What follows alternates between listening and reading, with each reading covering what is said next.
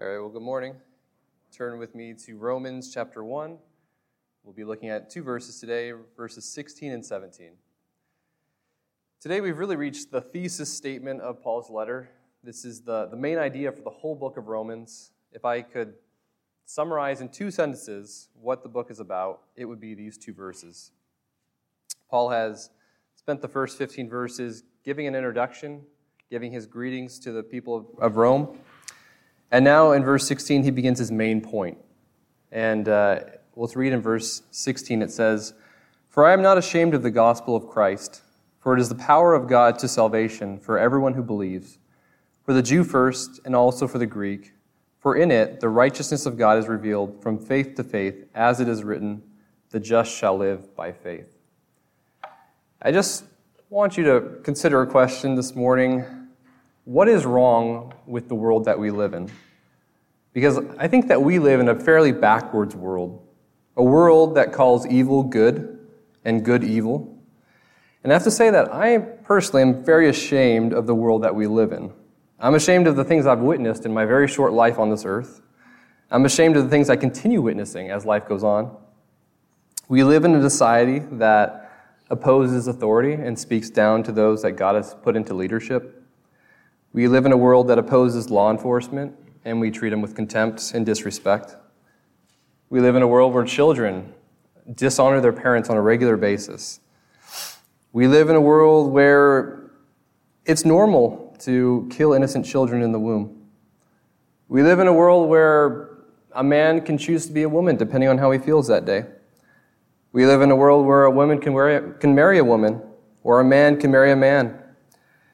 And no one thinks twice about it. In fact, it's accepted, and not just accepted, but it's something that is encouraged. It's something that's applauded. And uh, anyone who disagrees is thought to be uh, not open minded enough. We live in a world where pornography is rampant. We live in a world where there's no thought given to sex outside of marriage. We live in a world that attacks the marriage life, it attacks the sanctity of marriage. We live in a world where husbands and wives, in, in a, lot of, a lot of secular relationships, get into yelling matches. They start throwing punches. There's a lot of domestic abuse.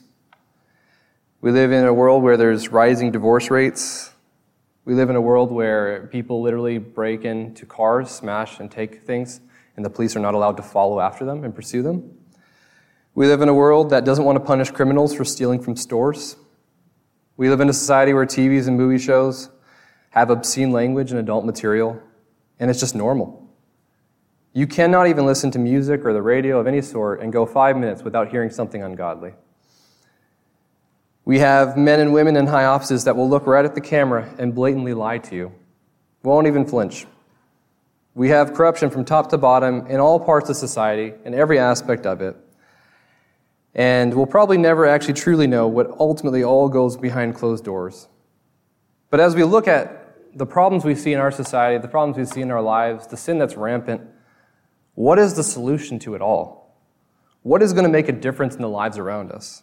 What can change the evil heart of mankind? What is the solution to the sin problem that's evidenced by the world around us? And I want to suggest to you that the answer, brothers and sisters, is found in the gospel. Paul says it is the power of God to salvation. When we hear the word gospel, Many of us are very familiar with that. It, you know, it simply just means the good news. It's, it's the gospel is the good news of Jesus Christ. And Paul says, I'm not ashamed of good news. You know, if it's good news, it means there's nothing to be ashamed of, right? I mean, because again, it's good news. I mean, you think about if you had, let's say, one day, God forbid, you find out when you do your checkup at the doctor that you are terminally ill with cancer. And the doctor say, you know, I, I'm so sorry. There's absolutely nothing we can do for you. You have six months at most. And I'm, I'm so sorry to break that to you. And you go home and you're discouraged and you're contemplating what I'm going to do with those next six months. And suddenly, during those six month period, a brand new cure that was never before discovered comes out that wouldn't just prolong your life, it then would eradicate the cancer completely. That would be good news. Or think of someone who's trying to have a kid and they've tried for years and years and years to conceive. And after attempt after attempt, you're not successful. You've gone to specialists, you've gone to clinics, you spent thousands of your own dollars trying to find other alternative solutions. And then there's just been no success. And then one day you randomly take a pregnancy test and you see two blue lines and you're pregnant. You're expecting a child. God has answered your prayer. It's good news. Or maybe one day you're falling behind on your mortgage and you know you have credit card debt and the you know all the bills seem to be piling up and you think to yourself, you know, if something doesn't change, uh, I'm going to have to file for bankruptcy. And as you're walking and thinking about life and thinking about what's going to come next, you look down on the ground and there's a lottery ticket that's unused. And you just happen to go back home that day and you turn on the TV, and sure enough, you have the winning numbers. All of your debt has been paid off. You're a millionaire now. You can now afford to pay off all the debt that you had. That would be good news. In all these circumstances, the point I'm bringing across, in all these good, in all these circumstances, these are good news. This is something good. I can't imagine anyone having one or all of these things take place in their life and them not wanting to just go and shout from the rooftop, you know, saying, I'm cured from cancer. I, I'm expecting a child. I was waiting for so long and now I finally can have that firstborn. Or, I'm free of my debt. I'm a millionaire. I'm, I'm finally, I won the lottery. That's good news. Nobody would uh, be, you know, hearing that news and then just keep it to themselves because that is good news. And so, with that, when you have good news, you're not ashamed of it. And Paul here says, I'm not ashamed of the gospel of Christ. Paul was not ashamed to bring this message to a powerful and sophisticated place like Rome. In Rome, you know, they had all sorts of gods, they had all sorts of uh, ideas uh, that were very contrary to Christianity. But the message of Christians to the, to the Roman population, it was foolishness. In 1 Corinthians 1.18, it says, The message of the cross is foolishness to those who are perishing, but to us who are being saved, it is the power of God. And the truth be told, the gospel is foolishness to those who are lost. Because the gospel, if you think about it, it centers around a poor Jewish carpenter who was crucified by the Romans. And they might think, well, what's, what's the good news in that? And not only that, you know, the Romans didn't really care for the Jews, you know, and so what's the point of putting your faith in a, a Jew who's, who's died? Where's the good news in that? They had great philosophers in Rome. They had great um, people of wisdom, and they took great pride in their knowledge. And they saw nothing special in the death of Jesus Christ. Because the gospel is unattractive and repulsive to a naturally unsaved person. It's not good news to them. The gospel is not good news to them because it tells them that they're sinful. It tells them that if they continue on in life the way they're going, they will ultimately uh, go to hell. They ultimately are deserving of the death that they will experience because their sin separates them from a holy God. And the gospel, which is even harder for them to hear, is that the gospel says that man is incapable of doing anything to fix his situation. Man cannot do enough good works. He can't pray enough. He can't uh, read their Bible enough. There is nothing they can do to fix their own problem. The gospel is unattractive and repulsive to the world because it exposes man's sin. It speaks of their lost condition. It's a, it's a blow to human pride, human ego. And because of that, people respond in a very defensive manner. People get angry. People argue with you about it. People criticize the message. People show their contempt towards the message. And um, it's because of the response that we received oftentimes that we grow silent we grow embarrassed of the message. And yet, Paul says, I'm not ashamed. It's, it's good news. I believe, though, one of the greatest obstacles in sharing our faith is fear. I've been told um, that because of the, uh, the type of chemicals inside chalk, that if you draw a circle of chalk around an ant, it won't leave that circle. It would rather stay there, and it will stay put in that circle until it dies than to cross that white chalk line. And it kind of reminds me of people who are, can be like that. People who have this, this chalk around them, chalk of fear of ridicule or fear of being thought um, you know, foolish or fear of being rejected, and they'll never walk outside that circle because they're afraid. And I have to be honest, though, that I wish I could honestly say at all times in my life that I am not ashamed of the gospel. I, I, you know, I can stand here and I can agree with Paul, but there have been times in my life where I have simply not shared the gospel because I was too afraid of what people thought of me. I was too afraid of what would happen with our relationship, that maybe they would not want to talk to me as much or not want to spend as much time with me. There's people I knew that needed to hear the message, but I simply was too afraid, and so I changed the subject, or I, I talked about something else, even though I knew in my heart that person needed to hear that message. Fear is a, a real, a real element in causing us to want to stay quiet. It's a real element in, in hindering us from sharing the gospel. But it, it is such good news that if you can just have the person listen to the message long enough to hear the message of how they need a Savior, to have them realize the Savior behind the message, to not just hear the bad news, but also the good news, then that person will be forgiven of their sins that person will have a righteous standing before God. That person will be at peace. They'll have abundant life. That person will have eternal salvation. They will live eternally with their Savior who died for them. It is such good news. And so that's why Paul says here boldly, I, am not ashamed of the gospel. And as I look at the life of Paul, I'm, I'm oftentimes so. I just admire his boldness, how this guy was not intimidated seemingly by anyone or anything. I mean, you, look at his life, and the religious leaders of Jerusalem didn't intimidate him. The political leaders of Judea didn't intimidate him. These intellectuals in Athens, they didn't intimidate him. Powerful Roman rulers like Caesar did not intimidate him. Why is that? Why could Paul be so eager to share a message that in the past has gotten him beat up, jailed, struck by rods, uh, dragged outside the city and left for dead, whipped on five different occasions, and just being a perpetual target of people who want to eliminate him. Why could Paul say that he was so overjoyed and so glad and unashamed to share this message? Despite all he had gone through for the sake of the gospel, why was he not ashamed of it? Well, I'm glad you asked, because uh, we're going to look at four reasons as, why, as to why Paul could say that he was not ashamed of the gospel. The first reason Paul was not ashamed of the gospel is because the gospel is powerful. The gospel is powerful. The gospel has the power to transform a life for God's glory. Paul says it is the power of God to salvation. And Paul knew from firsthand experience the transforming power of Christ. If you remember back in Acts 9, he was once a persecutor of God's people. He was a man who was on a mission to kill those who spoke of the Lord. He was a man who probably the last person you would ever expect to come to Christ.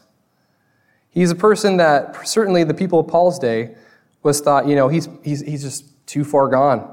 You know, he, he's too hard and he's too callous that he would ever accept something like this.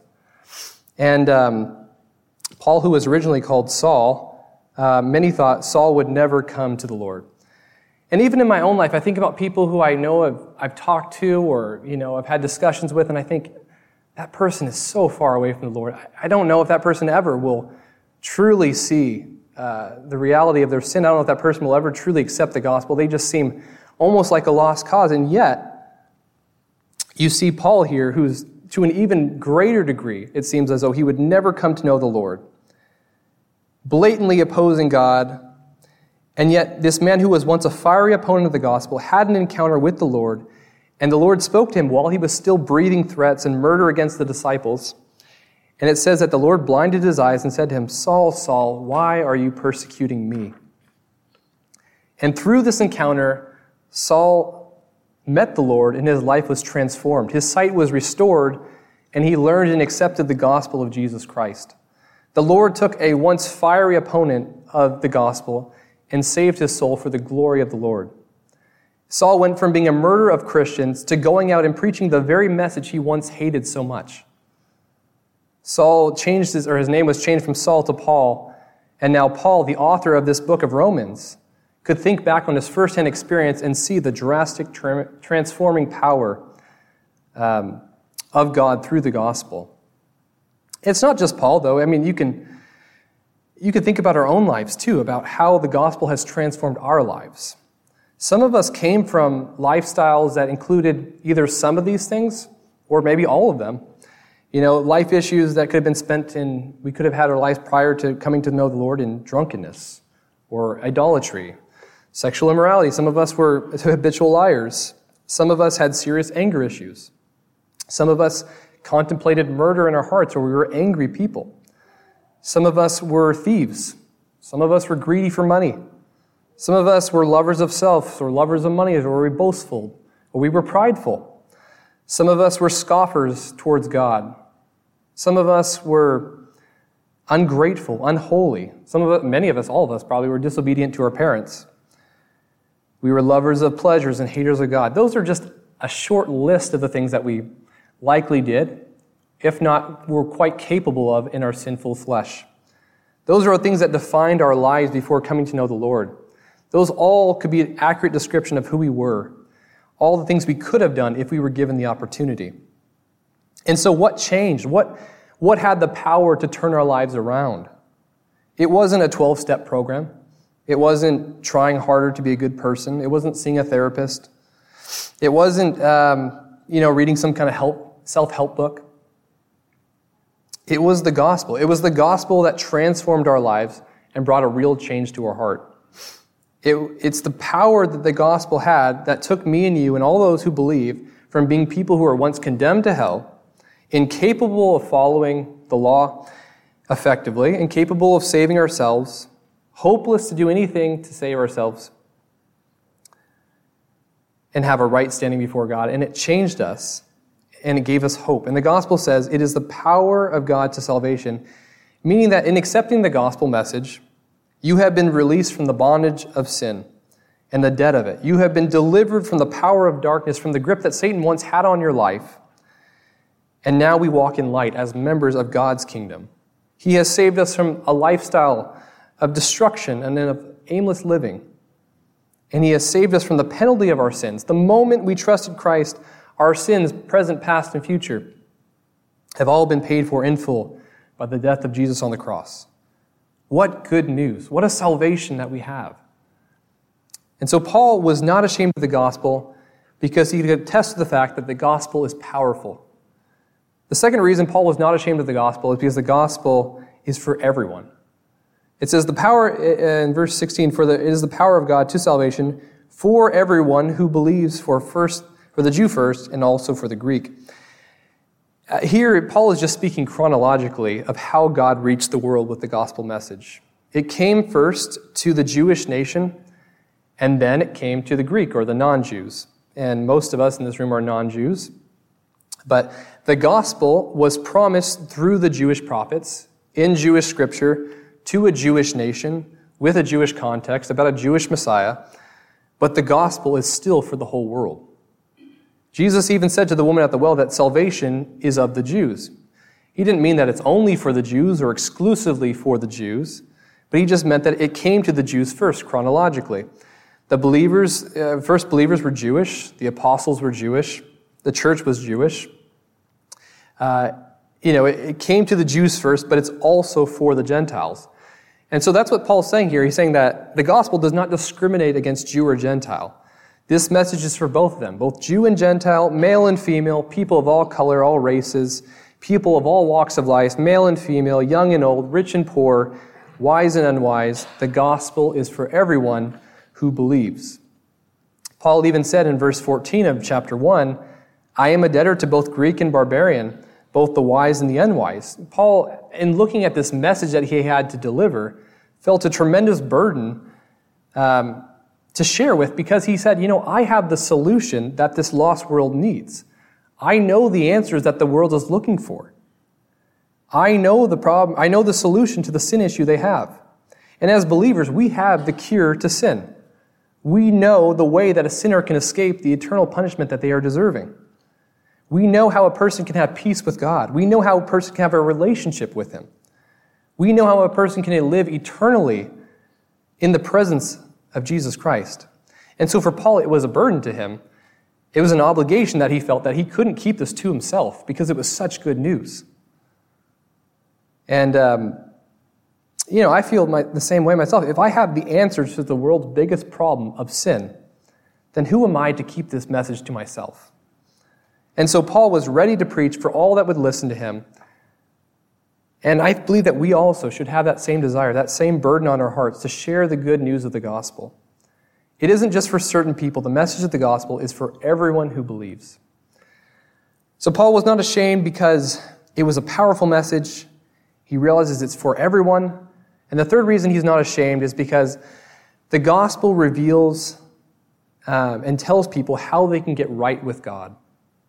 Romans 1:17 it says, "For in it, that is the gospel, the righteousness of God is revealed from faith to faith, as it is written, the just shall live by faith." Paul here is saying, I'm not ashamed of the gospel because it tells sinners how they can be made right with God. You know, it seems to be the overall theme of the letter in Romans of how a sinner can be made right before God. And that idea of how can a sinner be made right before God implies something about a person. It implies that naturally that person is not right with God. It implies that that person is a sinner. And, you know, I've, I've talked to a lot of different people, uh, coworkers or friends um, who don't know the Lord. And, you know, if you talk to them about God, um, you'll likely hear something along the lines of, you know, I'm cool with God. You know, me and him, we have an understanding. Or, you know, we'll work things out when we get there. We'll, we'll deal with it privately. But eh, don't worry about me. I'm, I've got it figured out. And, um, you know, maybe you're listening to this message and you think, you know, I'm okay with God. I'm, I'm fine. I, I, don't, I don't need you to tell me anything else. I, I, I'll figure it out myself.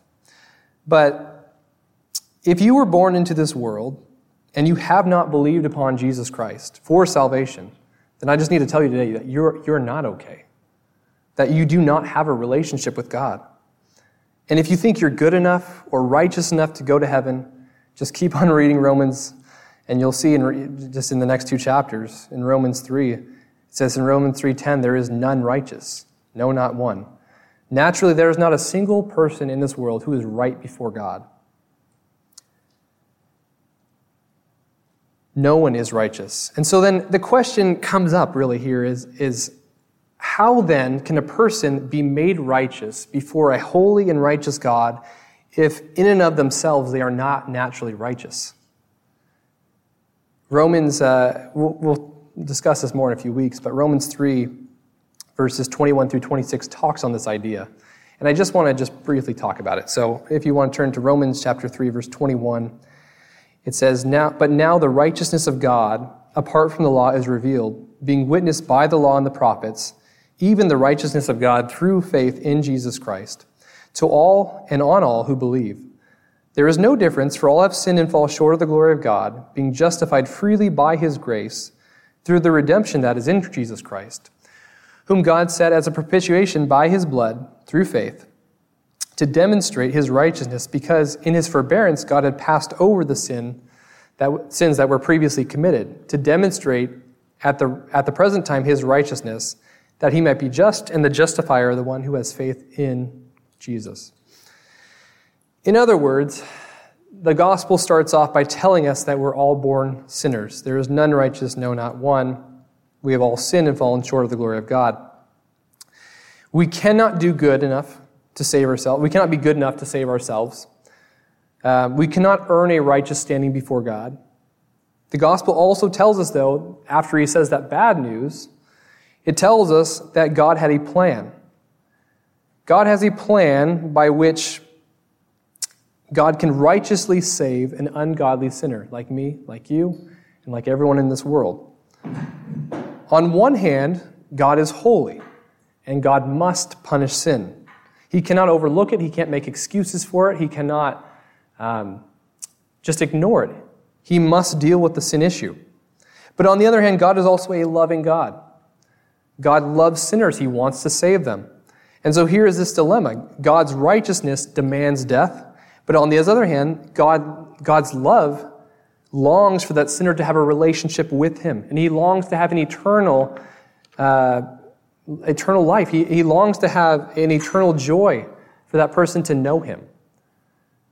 The gospel tells us how God can justify a sinner. It tells us how he can declare a sinner to be righteous. The gospel tells us that a loving God provided what his righteousness demanded. God, in his love, sent his only Son, Jesus Christ, to die as a substitute for sinners, paying the penalty in full of what we deserved on that cross. The death of Christ on that cross paid for our sins fully and satisfied that righteous demand of God. And because of that, God can now declare ungodly sinners from nature, from born at birth un, ungodly. He can declare them righteous. All who believe and place their faith in Christ and what He's done for them, he can now declare them to be righteous. And upon believing this gospel by faith, God can declare ungodly sinners righteous.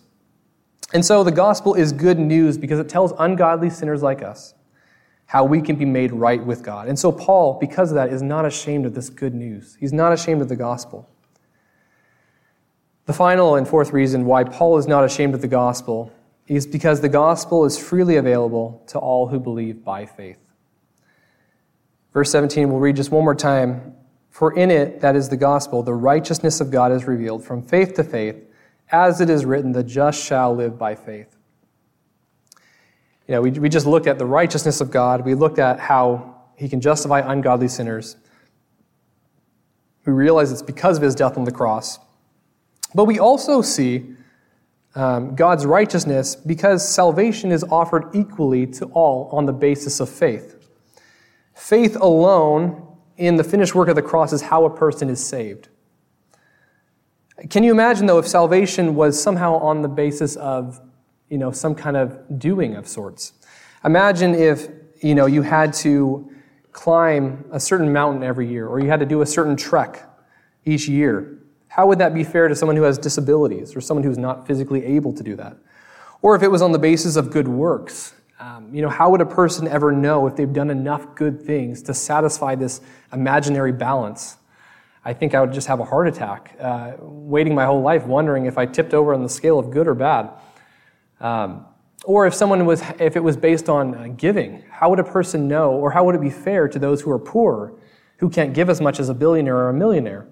Uh, if they had given enough to be saved. And so it wouldn't be fair. It wouldn't be saved.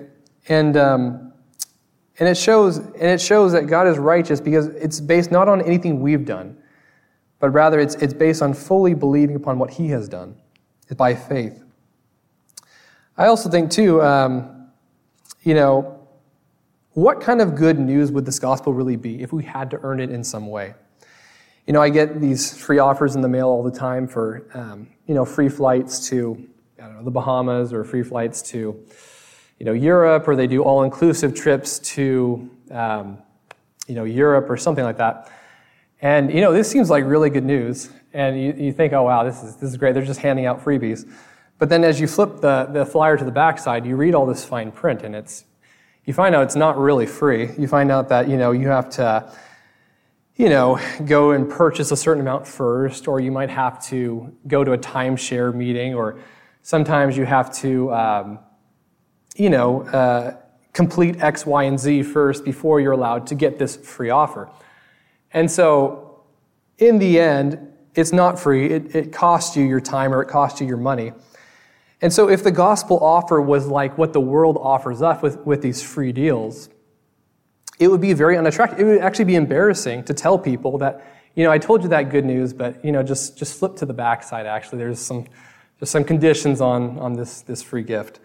Um, but Paul, knowing that there's no fine print, there's no, um, nothing you have to do in order to receive this gift of salvation, Paul says, you know, it, it's good news. It's good news that there's nothing a person has to do to be saved in order to.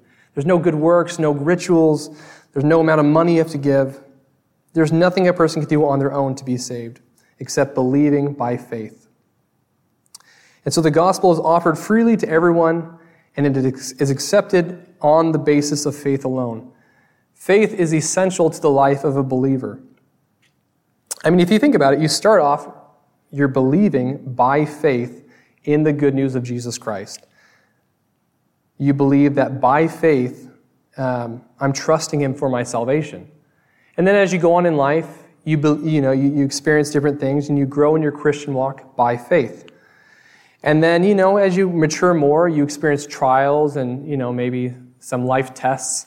And by faith, you rely upon God's goodness, His righteousness, His promises, and by faith, God brings you through those trials in life. And when you get to the end of your life, you believe by faith that God will take you home to be with Him in heaven, where you'll forever be with your Savior, forever be with the one who you first placed your trust in by faith. And so you see, the life of a believer, all throughout the course of their life, is from faith to faith. It's just this continuum, this continuum of faith from start to finish of the Christian life, of the Christian walk. And um, this idea is supported in the Old Testament, which Paul actually quotes from in Habakkuk 2 4, where it says, The just shall live by faith. Those who are declared righteous by God, those are the justified. Those are those who have trusted in Christ by faith. Aren't you thankful it doesn't say the just shall live by doing good works or by being a good person or by praying enough? Instead, it says the just shall live from faith. From start to finish, the life and the walk of a believer is by faith in Christ Jesus. And so I, I just ask you again, with all the, the sin and corruption and the evil that goes on in the world, what is the solution to it all? What is going to make the difference in the lives around us? What is going to change the wicked ways of a sinner? What is the solution to the sin problem? The solution to the answer and the answers to the world's sin issue is the gospel. The power, the gospel is the power of God unto salvation. The gospel has the power to transform lives. The gospel has the power to change hearts of sinful men and women. The gospel has the power to change the hearts and minds of a man like Saul of Tarsus, who once was a persecutor of Christians. The gospel has the power to save 3,000 people on the day of Pentecost. It has the power to change the heart of a murderer. It has the power to change the heart of an adulterer. It has the power to transform the habits of an alcoholic and a drug addict and allow them to be sober minded. It has the power to change the lips of a person who once blasphemed God and to now have their lips being filled with praises for him. It has the power to transform the desires of a thief to now give generously to the Lord. It has the power to change the desires of a sinner and turn them from their wicked ways and to follow the Lord without ever looking back to their old ways. The gospel of Jesus Christ is the answer and the solution to the sin problem that plagues our world. Brothers and sisters, we have the answer here. The solution to the sin problem is found right here in God's Word the gospel of Jesus Christ. And I just want to encourage you guys let us share this good news. This is life changing, powerful good news. We should share it with all those around us. Let us be bold like Paul. Let us be unashamed to tell others of a God that loved them so much that he went to Calvary to die on a cross for their sins, of a God that created them and desires to have a relationship with them, of a God that wants to change their heart and to use them for his glory. Let us be bold and share this good news, for it is the power of God unto salvation. Let's pray. Dear Lord Jesus, we're just so thankful for this, this good news. Lord, I remember when I first heard it, and Lord, I, I thank you, Lord, for this good news. I thank you for um, changing my life, Lord. I thank you for the salvation that you offer through it, Lord. And Lord, we, we have a lost world around us. We have people who don't know you, Lord, and yet oftentimes we can be so fearful to share what is such good news, what is such powerful, life changing news. Lord, I just pray that we be bold this week, this year, the rest of our lives, even, Lord. Just sharing of how we came to know you and how they also can have a relationship with you. I pray that, Lord, we would never forget how powerful your word is and how powerful the gospel is in transforming lives for your purposes. I pray all these things in your name. Amen.